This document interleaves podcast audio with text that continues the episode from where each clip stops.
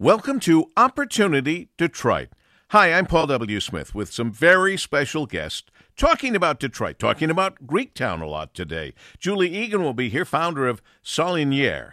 Melanie Markowitz, Executive Director, Greektown Neighborhood Partnership, and Tasso Teftzis, the owner of the Astoria Pastry Shop, Red Smoke Barbecue, uh, Pig's Tail uh, Lounge, and uh, upstairs. There's a lot going on in Greektown, and we're going to take you there today on Opportunity Detroit.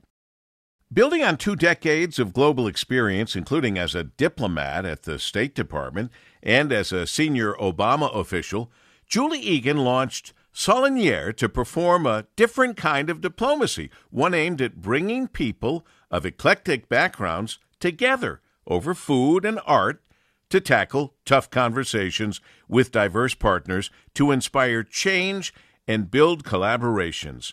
My goodness, Julie, you have tackled a big deal, a big a big issue. Well, that's very kind. It's wonderful to be with you today. It's wonderful to have you here. Uh, while at the State Department, Julie executed diplomatic ventures as varied as entrepreneurship, diplomacy, hip hop diplomacy, food diplomacy. Uh, she helped launch President Obama's Global Entrepreneurship Summit, which has brought together over 30,000 entrepreneurs, investors, innovators in eight countries, and authored the first U.S. regional foreign policy in North Africa to include government CEOs and young entrepreneurs. I don't know how you follow up with that on all those things with what you're going to do now, but I know you're doing it. Well, thank you. Um, you know, I mean, I think what's it's I've been really fortunate to have a, a really exciting career, um, and I'm also really fortunate to be able to come home to Detroit um, to continue my work. And um, you know, just you know, as a note on my background, uh, one of the reasons I find myself back in Detroit is because I'm I'm actually a proud fourth generation Detroiter. Wow. So yes, and so um, that's really also. I mean, I've had all these wonderful global opportunities, and we'll talk a little bit about that because one of the things we're trying to do with Saloniere is now connect Detroit and Detroiters to global opportunities in different in different ways. But you know, where it all began is, you know, my great grandparents, my grandparents, my father, and myself were all born on Detroit's east side. Um, you know, my great grandfather on my father's side owned, you know, well, they both owned businesses on the east side, a snuff company and a bar, among other things. Hmm. Um, you know, graduated from local high schools, uh, were, you know, and then, um, you know, my father's still here, a successful entrepreneur, and on my mother's side, just across the border as another type of international relationship. My my mother's family is from is from Canada, and you know we come from a family of farmers. We have a family homestead in Canada that goes back to the early 1800s. So I like to tell people that my work really, um, in the very beginning, has been very influenced by my family background and our connection to food, entrepreneurship, and and also Detroit. Well, I love the background. I love the history in Detroit and the family story. But let's start uh, at the beginning of this conversation with what exactly Saloniere means. Right. So people ask, of course, ask me this a lot because it's not an English word, um, and it has a very, um, a very rich history. But the word saloniere is a it's a French word that means the woman who holds salons. And I chose this name um, for a few reasons. One, because the history of salons um, is very much a, a woman-led movement, and I think we'll talk more about that. But also for its ties to Detroit's French history, um, and, and on a personal note, which was important for me, it, it's a tribute to my grandmother, my maternal grandmother, whose mother tongue was French. Well, since you say we're going to talk about it, we are talking about it right now with its ties uh, to Women's History Month, for goodness sakes. Share a little of that history of the name. Right. So, um, so to start kind of in the beginning, people often ask, "What is a salon?" It's not. It's not a, a term that everyone runs into in their daily life. So, a salon is essentially a conversational gathering in an intimate setting over food and drink. And the history of salons, um, they really were led uh, by trailblazing women around the world from many different places from Cairo to Buenos Aires to Berlin to Harlem, going back to the fifth century. And these salons were significant because they very much influenced the cultural and political trends of their times, kind of like you're doing in Detroit today, but this was, you know, a different time. Um, but they were called salons because they were held in living rooms, which in French, the word for living room is salon. And so this is where the this is where the concept, the name came from. But these gatherings were held in the homes of women who were often married to influential men and didn't have their own individual standing in society, but they used their proximity to power to create these salons um, in their homes where they would invite the leading voices and artists and intellectual leaders of the times. And these became kind of underground meeting places that very much influenced many sort of cultural and intellectual movements and also, frankly, became um, informal universities for women. So, you know, you know, just I, I like to give a little bit of background because it's, it's so interesting to me. I mean, many people associate the salon with the Enlightenment period in France or Picasso and Gertrude Stein, but you know, like many Eurocentric views of the world, this isn't accurate. The earliest salons go back to sort of the fifth century on the African continent in Cairo in particular, but then later in Syria. And in one interesting example, a very famous salonier um, in Syria by the name of Mariana Marrash, um, who was a poet and a writer um, and a leader in the Arabic Renaissance called the Nahda movement. Um, and she essentially revived the salon tradition in the Middle East during the 19th century and was the first known Syrian woman to publish a collection of poetry and write in an Arab daily newspaper.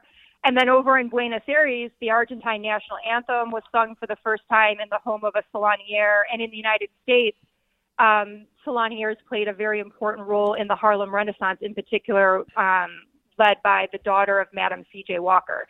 So it's a very rich um, history of how women sort of, as as has been the case throughout history in many cases, you know, that women were playing these influential roles behind the scenes. It's certainly fascinating. We're speaking with Julie Egan, the founder of Saloniere, and and she worked uh, for the Obama administration. I want to hear a little bit more about uh, what you did for the State Department and the Obama White House before you started this wonderful, now Detroit-based uh, company. So I had the privilege, really, of being a U.S. diplomat for 10 years um, prior to starting Saloniere. Um, you know, just for the audience, many times people ask me, "What is a diplomat?" Um, people don't ever, you know, it's not it's not an, a concept that is also widely understood, but it's essentially the U.S. government has sort of emissaries um, that uh, work out of our embassies in other countries, and th- our jobs are to uh, be a liaison between the U.S. government and other governments and other people. Um, and you know, there are also people at the State Department that uh, play that role from Washington D.C. So I I worked primarily. I was an expert on Northern Africa, so Libya, Tunisia, Algeria, Morocco, Mauritania, and then more broadly in the Middle East. Um, and um, you know, I I was fortunate during my time at the State Department to do something very exciting, which was to design and launch a, a regional foreign policy that sort of created a new type of relationship and a new type of um, set of partnerships between the U.S. and North Africa. And this was just before the Arab uprisings in, you know, 2010. Um, and a lot of my work focused on entrepreneurship and, and how entrepreneurship, which was something we know very well in Detroit, but it's, you know, one of the things that the U.S.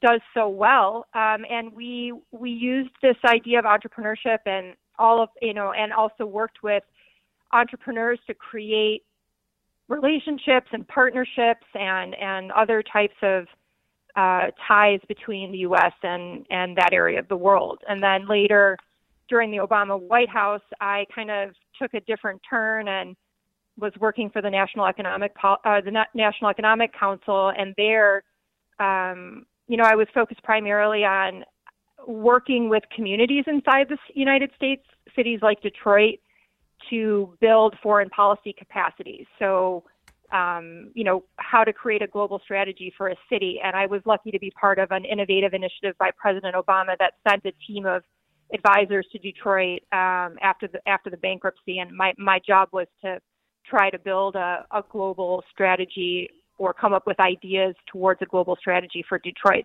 So I'm, you know, there are elements of that that you that I have incorporated into my work with Saloniere, mostly mostly focused on the creative side, though. Well, let's go back to that uh, entrepreneurship and uh, and Sol- Saloniere, uh, and that is.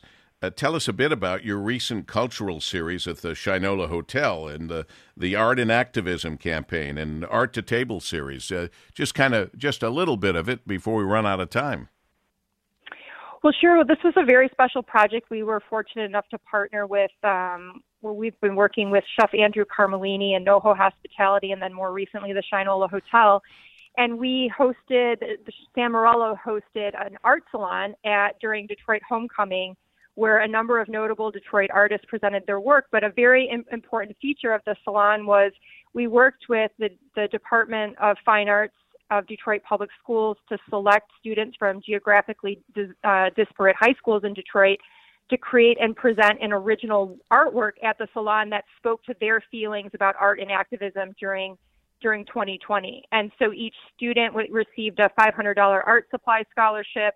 They sold their artworks for the first time, and we created a series of digital downloads um, of their work. And the sale of that work uh, benefited Detroit Public Schools fine arts programs during COVID 19. So it was a wonderful initiative of San Morello and the Shinola Hotel. And then we also worked with Chef Carmellini and one of the featured artists, Desiree Kelly, to create a month long special menu at San Morello that was inspired by a specific work of art by Desiree. Um, so that hence the art to table moniker. Beautiful. Uh, and I know as we uh, close out that you also have this project with the Obamas production company, Higher Ground, Netflix, and others. Can you tell us about that? Well, sure. Um, that was such a wonderful opportunity that w- came at the end of 2019, um, where we essentially worked with participant Netflix and Higher Ground to um, to screen um, the documentary American Factory, which then went on to win an Academy Award that year. Um, and really, at the heart of that documentary is a, a, conversation that matters very deeply to Detroit, which is um, the future of work. So we brought to the table diverse voices from labor, business, the arts, religious leaders, and students for a candid conversation about what the future of work looks like in Detroit and we were especially proud to work with Detroit Public Schools to identify two students from the Detroit School of Art, Dion Reynolds and Breon Davis, who created an original art short art film about the future of work from the perspective of young people that spoke both to what they're excited about and their fears are about the future of work. Well, you can find out more about what Julie Egan is a part of as the founder of Saloniere and you can go to www.saloniere.co and uh, and get more information. And Julie, thanks for sharing all of that with us on Opportunity Detroit. Well, thanks for allowing me to join the conversation. We will continue that in just a moment.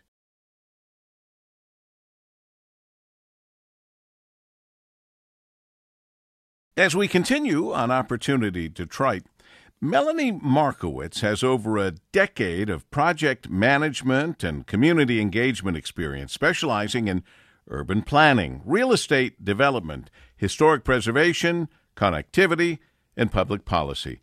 Uh, Melanie is the executive director of the Greektown Neighborhood Partnership, ushering in the next phase of development in Greektown. Greektown, Detroit, of course, by launching a number of initiatives related to public space, vertical development, programming and events, arts, culture, heritage, mobility. She is the former department executive for the Wayne County Economic Development Corporation, where she provided strategic direction and oversight for countywide urban planning and development programs on both the local and regional scale. Prior to that, she served as the city planner for Hamtramck, past president of the nonprofit Preservation Detroit, consultant to the Michigan Historic Preservation Network, and project manager for the Savannah College of Art and Design in Hong Kong. How do you have time to come on this program? That's what I want to know, Melanie.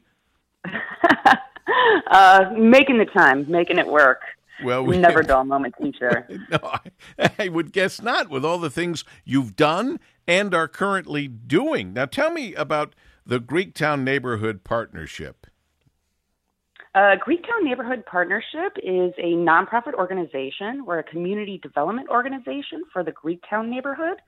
And uh, our organization has been uh, through, through several phases. We actually started as a merchant association in 1903.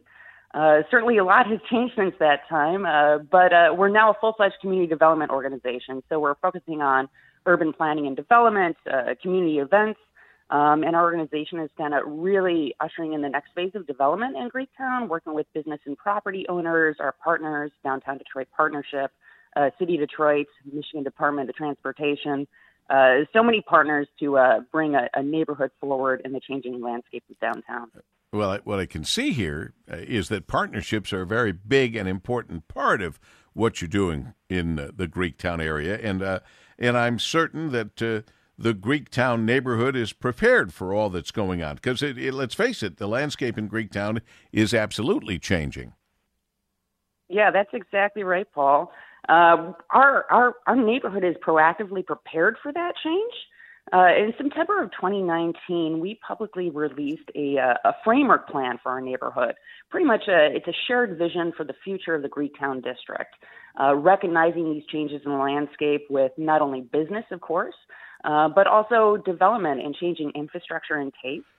Uh, our community actually planned for that future by coming up with this framework plan. It was a, a plan for the future, community led, community funded, and we focused on a, a, few key categories in that framework plan, uh, all the way from the quality of the public realm to neighborhood experience, of course, culture and history in Greektown, uh, the development opportunities in the future, in mobility and parking. And what we did by taking a look at all those different areas is we uh, came up with some design strategies and programs for connecting our neighborhoods to uh, the downtown core, the surrounding neighborhoods like Eastern Market and Lafayette Park and Brush Park, uh, increasing the built density and activation in the district, and then kind of connecting it through activated public spaces, public parks, uh, trail systems, uh, bicycle infrastructure, and creating a mixed use neighborhood that has a diversity of uses. When when you put together a diverse group of people, which you have, and you have a a framework vision, and obviously uh, part of that is to uh, a very important part of it is to unite the neighborhood. Uh, did you did everybody see eye to eye, or did you have to bridge some gaps, or how did that all go? You know, one of the things that I love about community engagement in, in any environment is it it's always advantageous to have a variety of different personalities. When you bring together people who have, you know, differing opinions, different ideas, different businesses, you're always going to come out with the best ideas because these these differing opinions make uh, what comes forward stronger, more supported when it's community led and you get to question each other. It's a dialogue and a conversation. So coming up with uh, how we wanted to point our neighborhood forward certainly was not easy. It was a challenge. It took partnership. It took patience. Um, and it's you know a continuing conversation about how we move forward together as a community. Um, and and you know all kinds of personalities are the most important part of that. Melanie Markowitz is executive director of Greektown Neighborhood Partnership, doing a lot of good work. I, I suspect there must have been some key categories you focused on. Uh, absolutely. The key categories that we focused on, you know, you know, when we're looking at public space downtown, there's a variety of parks. So, you know, we absolutely looked at how we're using public space in Greektown and identified five new public spaces in the Greektown district to really kind of connect it to the downtown, you know, weave together all the public spaces in the downtown core along with the other parks such as Campus Martius and Capitol Park.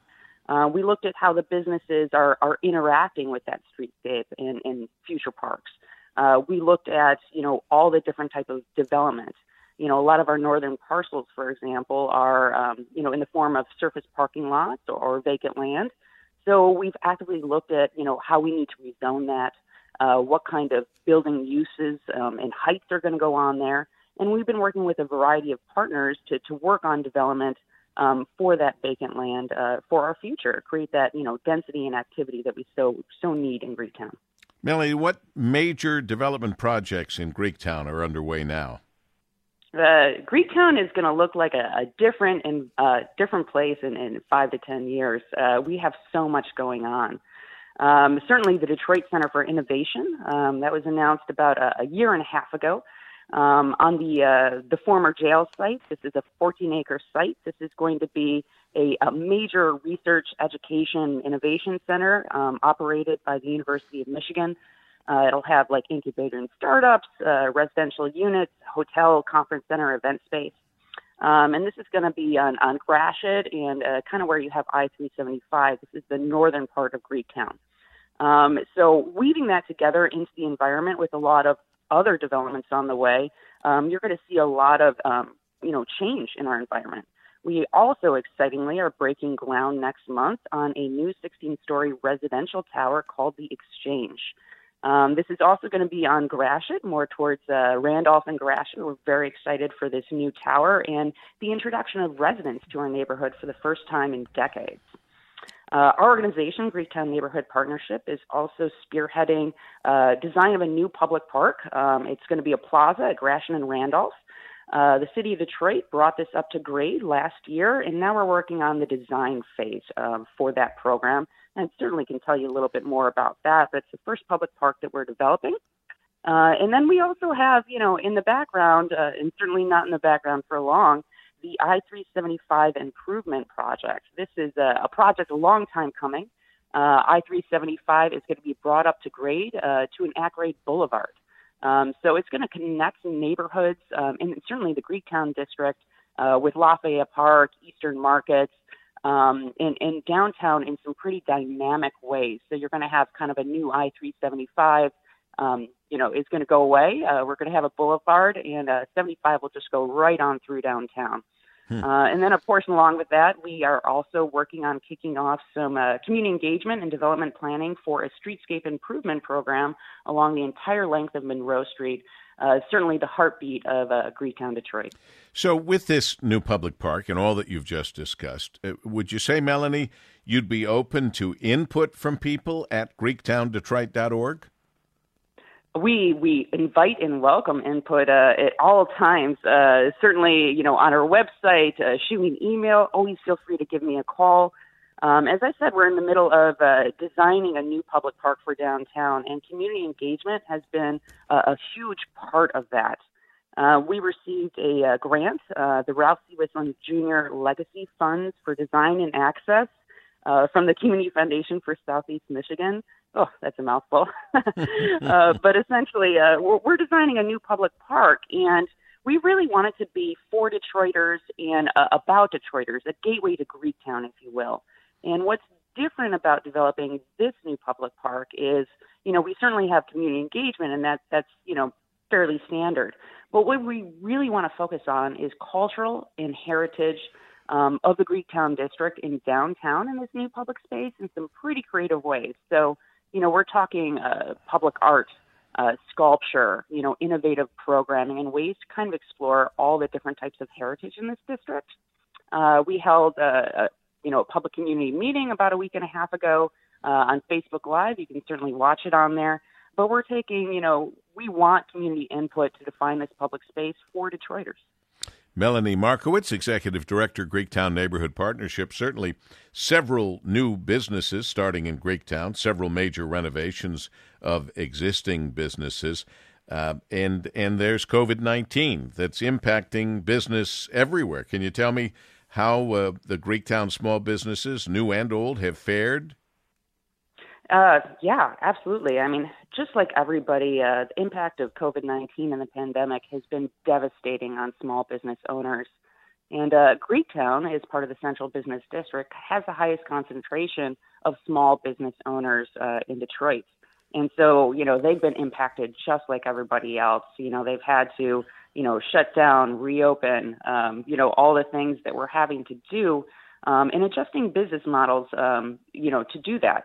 But one of the things that has come out of this that is just, I'm so proud of our community. You know, normally, you know, a shutdown means, you know, devastating for business.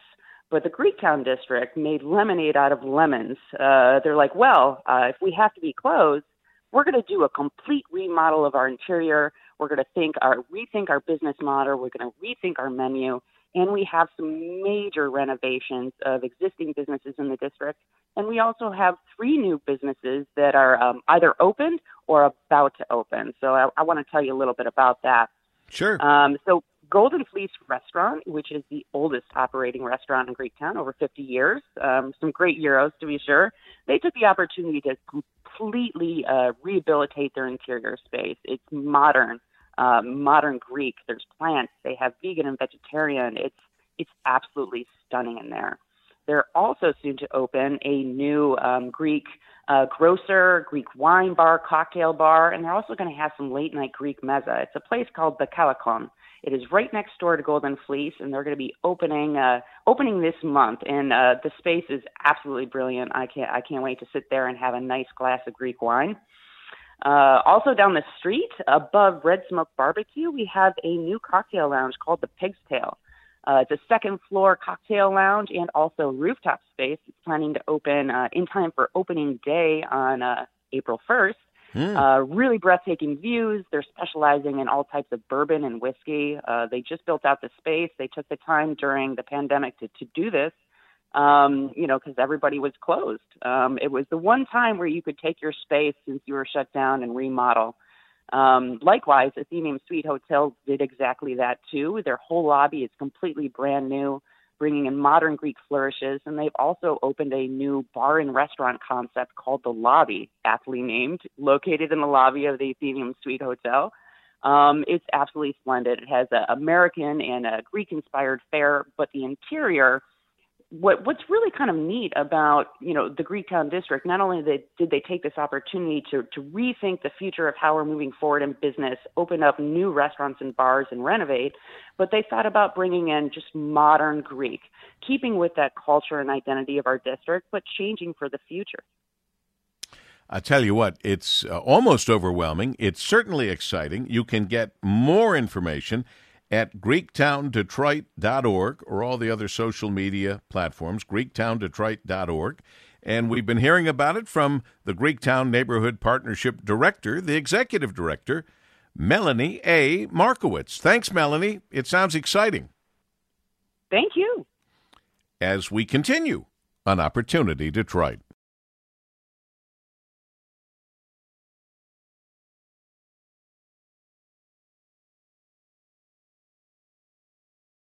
Finally, on Opportunity Detroit, a very busy man, owner and operator of the Astoria Pastry Shop, Red Smoke Barbecue, and the new Pig's Tail Cocktail Lounge and Rooftop in Detroit's Greektown. He also serves as board vice president of Greektown Neighborhood Partnership, Greektown's nonprofit community development organization.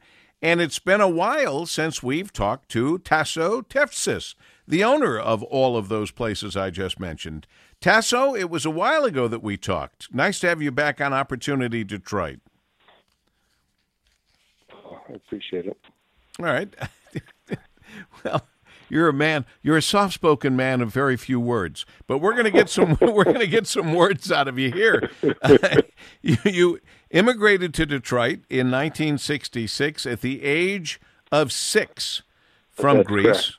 And uh, your father opened up a barber shop in Greektown in 1969. Your father and mother opened up the Astoria Pastry Shop in 1971, uh, Detroit staple for pastry and desserts and Greek sweets. Uh, then uh, Greektown's Red Smoke Barbecue in 2010. Really a multi generational family business. Uh, and you're passing on that legacy to your son, George. That's correct. Uh, my son George runs Red Smoke Barbecue now. Um, he worked in a restaurant while the same restaurant while he was going to school in Colorado, and uh, after he graduated, he came and this is his fourth year running the restaurant business.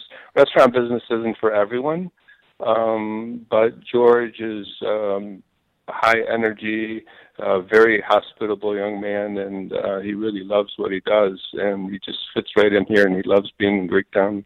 So he would be he's in he's a third generation owner now. Well, it, listen, it's a tough business. It is a very tough business, but it gets in your blood, and you love it if you love it. And uh, yeah. talk about baptism by fire. He had to deal with what all restaurants had to deal with uh, in this COVID nineteen environment. Yeah, he did, and but he's done well. Uh, we've closed just a short time uh, while we were while we were open. Uh, when we couldn't have uh, people sit, sit in the restaurant, uh, we did very well with carryout, and we still do. Um, now we're open for dining for 50 percent, and uh, it's starting to pick up. It's um, the whole street, in fact, is starting to pick up. Well, let's talk a little bit about the the newest endeavor, along with. Uh, the long time uh, Astoria pastry shop, Red Smoke Barbecue, and now this this uh, Pig's Tail Cocktail Lounge and rooftop that you hope to have open by April 1st for the Tigers uh, game. Uh, just tell us a little bit about it. Um, it was um, on the second level of Red Smoke Barbecue. We had a space. Uh, it's a space for 40 people. Uh, we started building it um, before COVID happened, actually. And it's a real intimate, beautiful space. It's a bourbon bar. Um, it has smoke and burnt wood around the um, the walls. Um, it's real intimate. Um, it's a place that you would come to uh, with your date uh, before or after dinner, before and after a game. And then for the second floor, I mean, for the rooftop, we're just finishing that up, and it has beautiful views of uh, Old St. Mary's Church, of the hotel, of Monroe Street. Um, and we're really excited about that. And it's not going to be a club; it's going to be a bar uh, where you can socialize with your friends uh, before and after a game or before and after dinner. Uh, uh your business, as we've already discussed, Tasso is a is a family affair. Uh, we see and and hear the importance of multi generational ownership and such legacy in Greektown. How mm-hmm. is Greektown moving forward? and modernizing, especially in light of the impact of the pandemic? Um, actually, well, and I can tell you that although my son is third generation, there are a lot, a lot of other uh, young people on the street, maybe 30 and 40 years old, who are second generation, who I knew their fathers and some of their fathers and mothers still work here, who work just as hard as their parents did. And they really have a, a huge interest, investment, and want to keep the heritage of Greektown alive. So what I see them doing is like there's four new places now that completely revamped and um, and remodeled. For instance, the Golden Fleece, which is second generation young people, uh, the Athenaeum Hotel, which is a beautiful lobby, um, Pappy's uh, Bar and Grill, which is going to be the three-legged goat, and all of the other neighbors who have had. Now we, you know, we're always open seven days a week, and we never really had the time to just close down and and do some of the things that we wanted to do. So this gave us the opportunity to do it. So everyone did something and some people completely remodeled their spaces and i'm really proud of especially the second generation people because I, I see they really want to um, um, continue the, the legacy and the heritage of Greektown.